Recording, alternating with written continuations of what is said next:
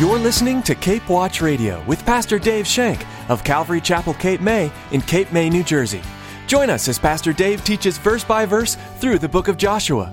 Come, ye sinners, poor, needy, and weak. He stands to save you now, full of pity and love, mighty power. He's willing and able. He calls you now. Sometimes we just get tired of fighting. Sometimes we just get tired of fighting. And you know why we get tired of fighting? Because we're trying to fight the battle ourselves, folks. It's God's battle. We're trying to fight the battle ourselves and we become tired. I hear of pastors burning out. Well, burnout tells me that you're doing too much on your own flesh and not enough through the Holy Spirit. Because if you're allowing the Holy Spirit to work, you're always energized. You're always ready to go. There should be no burnout in ministry. Joshua reminds us that we will always have land to conquer. It's important to know that we will always have to engage in a spiritual battle as believers. Our battle and weapons are spiritual, but very real. In today's message, Pastor Dave will remind us that the battle is not ours, it is the Lord's. Look expectantly to Him for the victory. And here's Pastor Dave with today's edition of Cape Watch Radio. Shiloh was a name used for the Messiah. So they moved the tabernacle to Shiloh, where the Messiah will be, and they centered their lives around the Messiah. That's what we do. We center our lives around the Messiah, Jesus Christ. We center our lives around Him. So they moved it and they set it up there, and it'll last there for 300 years. Verse 2 But there remained among the children of Israel seven tribes which had not received their inheritance. Then Joshua said to the children of Israel, How long will you neglect to go and possess the land which the Lord God your fathers had given you? Joshua, I love Joshua. He says, Hey guys, why do you think we came here? Why do you think we came all that way to come in this promised land to sit on each other's lap? No, no, no. There's a whole great big land here that God wants you to have. You need to go out and conquer it. You need to go out and take it and claim what is rightfully yours. How long will you neglect to go possess the land which the Lord God of your fathers has given you? I bet if I lined up $20 bills on the stage all the way down and told you to come up and find the name on a $20 bill because there's one for everybody of you, how long would it take you to get up to this stage to get that $20 bill? In fact, some of you might hurt others on the way up. You get the picture. God has given Israel this land flowing with milk and honey. He has given them a prized possession. And they're sitting around going, Well, what do you think we should do now? I don't know. What do you think we should do? How long are you going to neglect this? Could it be that these people were so used to wandering that they needed more guidance? It's probably more than likely that they couldn't settle because every time a crisis happened, they ran. Every time a problem happened, they ran. One minute they're on the coast, something happens and they run inland. Something happens and they run to the mountains. Something happens and they run here. They're so used to wandering around for 40 years. They can't get it into there. Do you know anybody like this? Do you know anybody who won't get roots and stay? There are Christians who have, Christians who have left the wilderness behind. They've received the empowerment of the baptism of the Holy Spirit. They've come into the victorious life, but they will not be locked into a specific territory or a specific congregation. Instead, they wander. They're wanderers. Santos sang about that from Dion, the wanderer. They're looking for something, but they won't grow in the Holy Spirit. I'm not speaking about those people that have been involved in a fellowship for years and years and years and then left. I'm talking about people who can't seem to settle. They won't grasp onto what the Lord is doing and they don't get rooted and grounded. They don't let the Lord stretch them. And when the Lord stretches them, they bolt. They neglect to possess what God has given them. They neglect to possess all of what God wants. Oh my. To be the victorious Christian, we must want everything God has for us. We must want it because it's ours for the taking. Joshua's question to these tribes was, when are you going to stop floating around? Sink some roots somewhere and put up a fight. Claim your territory for the kingdom of God. These tribes were slow to respond to the challenge. They were certainly not like Caleb or Zelophehad daughters. Remember Zelophehad daughters? They came to Joshua. We want our land. We want our land that Moses gave us. Give it to us. They weren't like that. They didn't have the faith and the spiritual zeal they needed to follow God's plan. Many of us don't give God a chance to show us his plan before we move on. We want so desperately to hear from God, but we don't wait until he shows us. Instead, we move on. And we get in trouble when we move on. And we're not happy where we move. I know people that have moved away, that have moved away from this great state of New Jersey. Imagine that. And they're not happy. Why? Because everything they moved away from came with them in their U-Haul trailer. They didn't know that while they were packing up their stuff, Satan was in there going, don't forget this problem. Don't forget this problem. Don't forget this. He was packing all those stuff up too. And then they're unloading in their brand new house going, isn't this great? Wait a minute. What do you mean we have financial problems? We had financial problems back there in Jersey. That's why we left. Those things just follow you. I had an addiction back there. Now I got one here. It follows you. We had relationship problems. Well, you didn't take care of the giants that were in the land where you were. You didn't roll up your sleeves and say, okay, Lord, show me. Show me what to do. And that's what's happening. See, he says, the land that God has already given you. The battle has been won. All we need to do is claim what is rightfully ours. Yeah, claim what is rightfully yours. The battle's over, fellas. Claim it. He's asking us to stand up and take a stand for Him.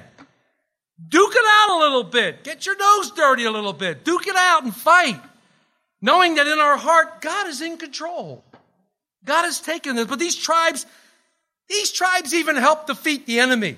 These tribes had a hand in defeating all the enemy. And now it says that the land was subdued. You saw that in verse 1. The land was subdued. So basically, the land was quiet.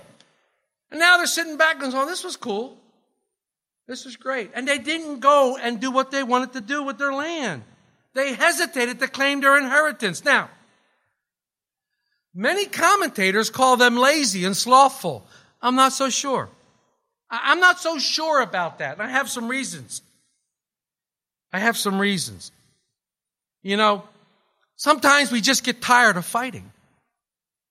Sometimes we just get tired of fighting. And you know why we get tired of fighting? Because we're trying to fight the battle ourselves, folks. It's God's battle. We're trying to fight the battle ourselves and we become tired. I hear of pastors burning out. Well, burnout tells me that you're doing too much on your own flesh and not enough through the Holy Spirit. Because if you're allowing the Holy Spirit to work, you're always energized. You're always ready to go. There should be no burnout in ministry. There's a tiring though, but we get tired of the fight. We get tired of the fight because we haven't allowed the Lord to take it completely away. Come on. Many of you know that there's an area in your life. There is an area in your life today that every time you think you've conquered it, a few months later, here it comes again. That same area comes right back and faces you like, wait a minute, I thought we were through this. Then you go through the whole problem of fighting with it and getting it down, and all of a sudden, whoo, A couple months later, here it comes again because you haven't submitted to God. You haven't given God all that He needs to have. You haven't possessed what is yours in Christ Jesus. See, we have the answer. We have the answer. His name is Jesus Christ. People get tired. People say, I don't want to take that one. That one's too far away. And this might have been the problem of the people of Israel. They looked at the land and go, I don't want to go all the way up there. Look how far that is. I don't want to go up there. It's too far. We get tired. The battles are too tough. And we think we have enough. We think we have enough. I have enough. I'm okay. I can get by. And that's what they were doing. Actually, these seven tribes were sponging off of Ephraim, Manasseh, Reuben, Gad, and Judah. They were living in their tribes. And these tribes are going, hey, you guys got to get out of here. Company after three days smells like fish, right? You gotta get out of here. You gotta move on. I'm sorry. Get out of here. You guys gotta go. That's what they're doing. So they come up with a new plan. Joshua comes up with a new plan, and that's where we are finally. In 4 through 10, it says, Pick out from among you three men from each tribe, and I will send them. They shall rise and go through the land, survey it according to the inheritance, and come back to me. And they shall divide it into seven parts. Judah shall remain in their territory to the south, and the house of Joseph shall remain in their territory to the north. You shall therefore survey the land in seven parts and bring the survey here to me, that I may cast lots for you here before the Lord our God. But the Levites have no part among you, for the priesthood of the Lord is their inheritance. And Gad, Reuben, and half the tribe of Manasseh have received their inheritance beyond the Jordan on the east, which Moses, the servant of the Lord, gave them. Then the men arose to go the way, and Joshua charged those who went to survey the land, saying, Go, walk through the land, survey it, come back to me, that I may cast lots for you here before the Lord in Shiloh. So the men went, passed through the land, and wrote the survey in a book in seven parts by cities, and they came to Joshua at the camps in Shiloh. Then Joshua cast lots for them in Shiloh before the Lord, and there Joshua divided the land to the children of Israel according to their divisions. So they finally do that. He says, three guys from each tribe. So 21 guys come. And he goes, okay, we're going to put all your math skills to work. All those times, you know, you're in Hebrew school and you didn't want to learn when you were being taught. Now we're going to put all those skills to work. Go out and measure the land. And come back and then we'll cast lots for it. Remember, at this time, casting lots was a way of determining the Lord's will according to the Bible, is a way of determining the Lord's will. And they were casting lots. But the Lord had already determined whose was getting what land. It's pretty cool. So we see this. They have a new system. They go. They look at the cities. They look at the landmarks. And they go and they come back and they start to divide the land. And upon their return, they give Joshua the information and he casts lots and they're assigned land. For the rest of the chapter now, we have the land of Benjamin. Now remember, Benjamin is a full brother to who? Joseph. Benjamin is Joseph's full brother. All the others were half brothers because they had the same father. Benjamin and Joseph's mother was Rachel. Rachel. Joseph and Benjamin's mother was Rachel. So, the land of Benjamin he gets a pretty choice plot. Although it's squeezed in there, he's right between Ephraim and Judah. He's stuck in the middle there. Got this little parcel of land. Now the lot and the tribe of the children of Benjamin came up according to their families, and the territory of their lot came out between the children of Judah and the children of Joseph. That was Ephraim, remember? Ephraim and Manasseh. Their border on the north side began at the Jordan, and the border went up the side of Jericho to the north and went up through the mountains westward and ended in the wilderness of Bethaven.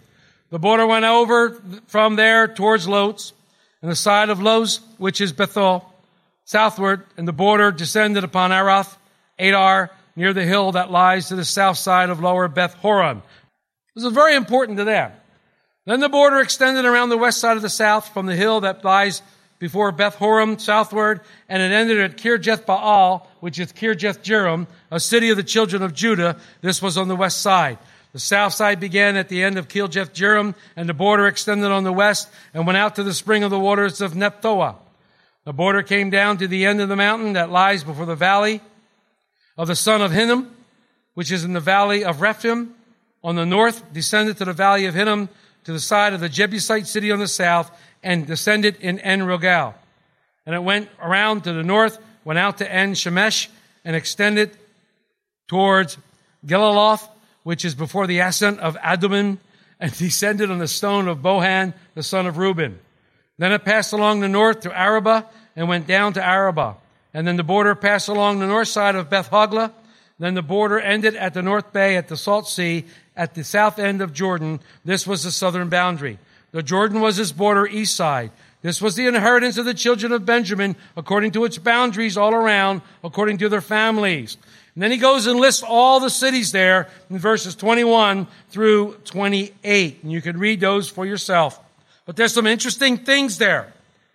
Interesting things there. As you study the history of Israel, we see that Judah and Ephraim were always rivals. Look who was smashed in between them. Brother Ben. He smashed into between them and he spent most of his life like this. Okay, guys, settle down. He was kind of like the peacemaker. He was probably the smallest tribe. He was probably the smallest tribe. They list 26 names here, and you can look at them and you can glean some pretty cool things. Jericho was there, but remember, Jericho was completely dismantled. And there was a curse to whomever would build Jericho up. Well, remember, we studied that it was built up and that curse came into effect. They had Gilgal. And again, this is where Israel again encamped when Saul was made king in 1 Samuel. But it became a very profane case. Hosea 9:15 said all the wickedness is in Gilgal. Bethel was in the tribe, which is a famous place. We talked about that. And though Benjamin adhered to the house of David, yet Bethel, it seems, was in possession of the house of Joseph. Jeroboam set up his caves there. Then there was the tribe of Gibeon, Gibeah, likewise, Mizpah, Samuel's Ebenezer, and also Anathoth, Jeremiah's cities, etc., etc. Who do you know, besides King Saul, was possibly the most famous Benjamite? The Apostle Paul. Philippians 3, born of the tribe of Benjamin. Philippians 3, the apostle Paul was a Benjamite. So, what can we learn from this? What can we glean from it? Each tribe was given exactly the portion of the land that the Lord wanted to give them. The land was given to them by the Lord. And although they went out and they surveyed it and they cast lots, the lot fell on exactly what the Lord had intended to give to them. It was God's gift to them. It was a custom made deal. Where am I going with this? The Lord has a custom plan for each of our lives. There is a custom plan. That plan, that life has been particularly chosen for each one of us. I can't have your life and you can't have mine. We should not look to exchange. We should not think that one person's life is better than another in the Lord's eyes, those of us that have believed in Jesus Christ, because it's not. Because we've all been given every spiritual blessing through Christ Jesus. We've all been given an inheritance in Christ Jesus. But this life that He has chosen is particularly for us. And it's according to God's good pleasure. He has an exciting plan for you being filled afresh with the Holy Spirit, being empowered by the Holy Spirit, we then need to possess and claim that which the Lord has purposed and given to you. We need to possess it and claim it. We should say each day, Lord, what is your plan today? You know, every day I get up and I try to make some sort of list of my things to do. Some days it's like this, some days it's like this. But I always try to sit before the Lord and say, okay, Lord, this is my list. What would you have me do today? What is your plans? You know that in Proverbs 16 verse 9 it says, a man's heart plans his ways, but the Lord directs his steps. The Lord is directing our steps and how many times the Lord has changed our plans. How many times I've been doing something when the Lord has put something before me that needed more attention or something else. Blessed are the flexible, for they shall not break. We need to be flexible to what the Lord would do in our lives. Sometimes I'm not sensitive to what God wants me to do. Sometimes I'm such a rush to get something done that I miss something that He has for me because I don't stop to hear Him and I go bulling forward when He's wanting me to go another way. Sometimes that's not good and becomes disastrous. Sometimes I end up falling on my face and scraping my nose because I hadn't waited for the Lord to direct me. If you're open to the Lord and you're asking Him to lead you, if by going someplace wrong. Stop me. Everything we do here, we pray about. And we give it to the Lord saying, Lord, if this is not of you, close the door. We don't want it. You shouldn't want that in your life either if it's not of the Lord. You shouldn't want it. So I devise things in my heart. God directs my steps. And that's what I want anyhow. Because Jesus' beautiful prayer in the garden is not my will, but your will. It's God's will that we want. I want to fulfill His purposes, not my purpose.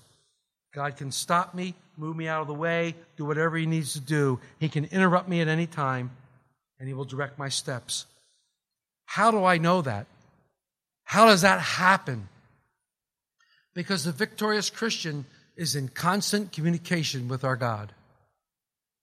That dialogue that we have, the dialogue called prayer, the dialogue of speaking to Him and waiting for Him to speak to you through His Spirit and guide you and lead you. It's a constant communication thing. And that's what we have. And that's part of the victorious Christian life. And all these things we've been studying all the way through the book of Joshua lead us to a victorious life that God has for us. God had a wonderful, wonderful life for the Israelites. He had it all mapped out, He had it all planned. If they would have only done what He asked them to do. If they'd only done what He had asked them to do. But they didn't. They didn't do it. So He sent prophets among them to tell them. But they didn't heed the prophets. They didn't heed the prophets' warnings. They killed them. And he had to get harsh with them. He had to take them away into captivity. He had to do horrible things and allow horrible things to happen to them because they wouldn't listen to God.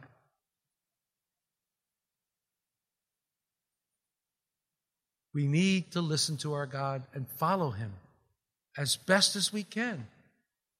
Seek the Lord. Ask your brothers and sisters to pray. Ask for help ask and we can move together through this. The one thing neat about the Christian life, you're not in it by yourself. God has not left us as orphans, praise the Lord. He has left us with a Holy Spirit to guide us and to lead us into all truth, to help us and to be our guide, our Indian chief that leads the way. He's our guide. He leads the path. He shows us. We need to trust in Him and know that God has a perfect plan for each and every one of us, just like He did for Israel. We can learn so much from them. We can learn so much from reading His Word and how He dealt with each and every one of them. Oh, God still loves them. There's a remnant that was saved. And God will deal with the rest of them come the, the tribulation period. They're still the apple of God's eye. He loves them very much. But because of their disobedience, we've been granted salvation through Jesus Christ. The book of Joshua details the Israelites' journey into the land promised them by God and the various adventures they encountered along the way. Through it all, one thing is clear God keeps his promises and protects his people. Pastor Dave Shank will continue to teach through this Old Testament book on the next edition of Cape Watch Radio. But in the meantime, we'd like to direct you to our website at capewatchradio.com. Listen to an archive of previous messages from Pastor Dave or download and share them with your friends and family. You can also subscribe to Cape Watch Radio by searching on iTunes. Take biblical teaching with you wherever you go. It's a great way to add spiritual teaching to your already busy life. While we're so blessed to be able to bring you verse by verse studies straight from God's Word, we hope this isn't your only source of spiritual nourishment. The Bible impresses upon us the importance of community and the need to find a church family to help you grow in your walk with God. If you haven't found a church home and are in the Cape May area, we'd love to have you join us here at Calvary Chapel Cape May. Each Sunday at 8:30 a.m. and 10:30 a.m. and Wednesdays at 7 p.m. We meet to worship our creator and study more deeply the guidance he's given us in the Bible. For our address and directions, please give us a call at 609-884-5821. That's 609-884-5821 or visit our website at capewatchradio.com. That's all the time we have for today. But be sure to join us again for more on Cape Watch Radio.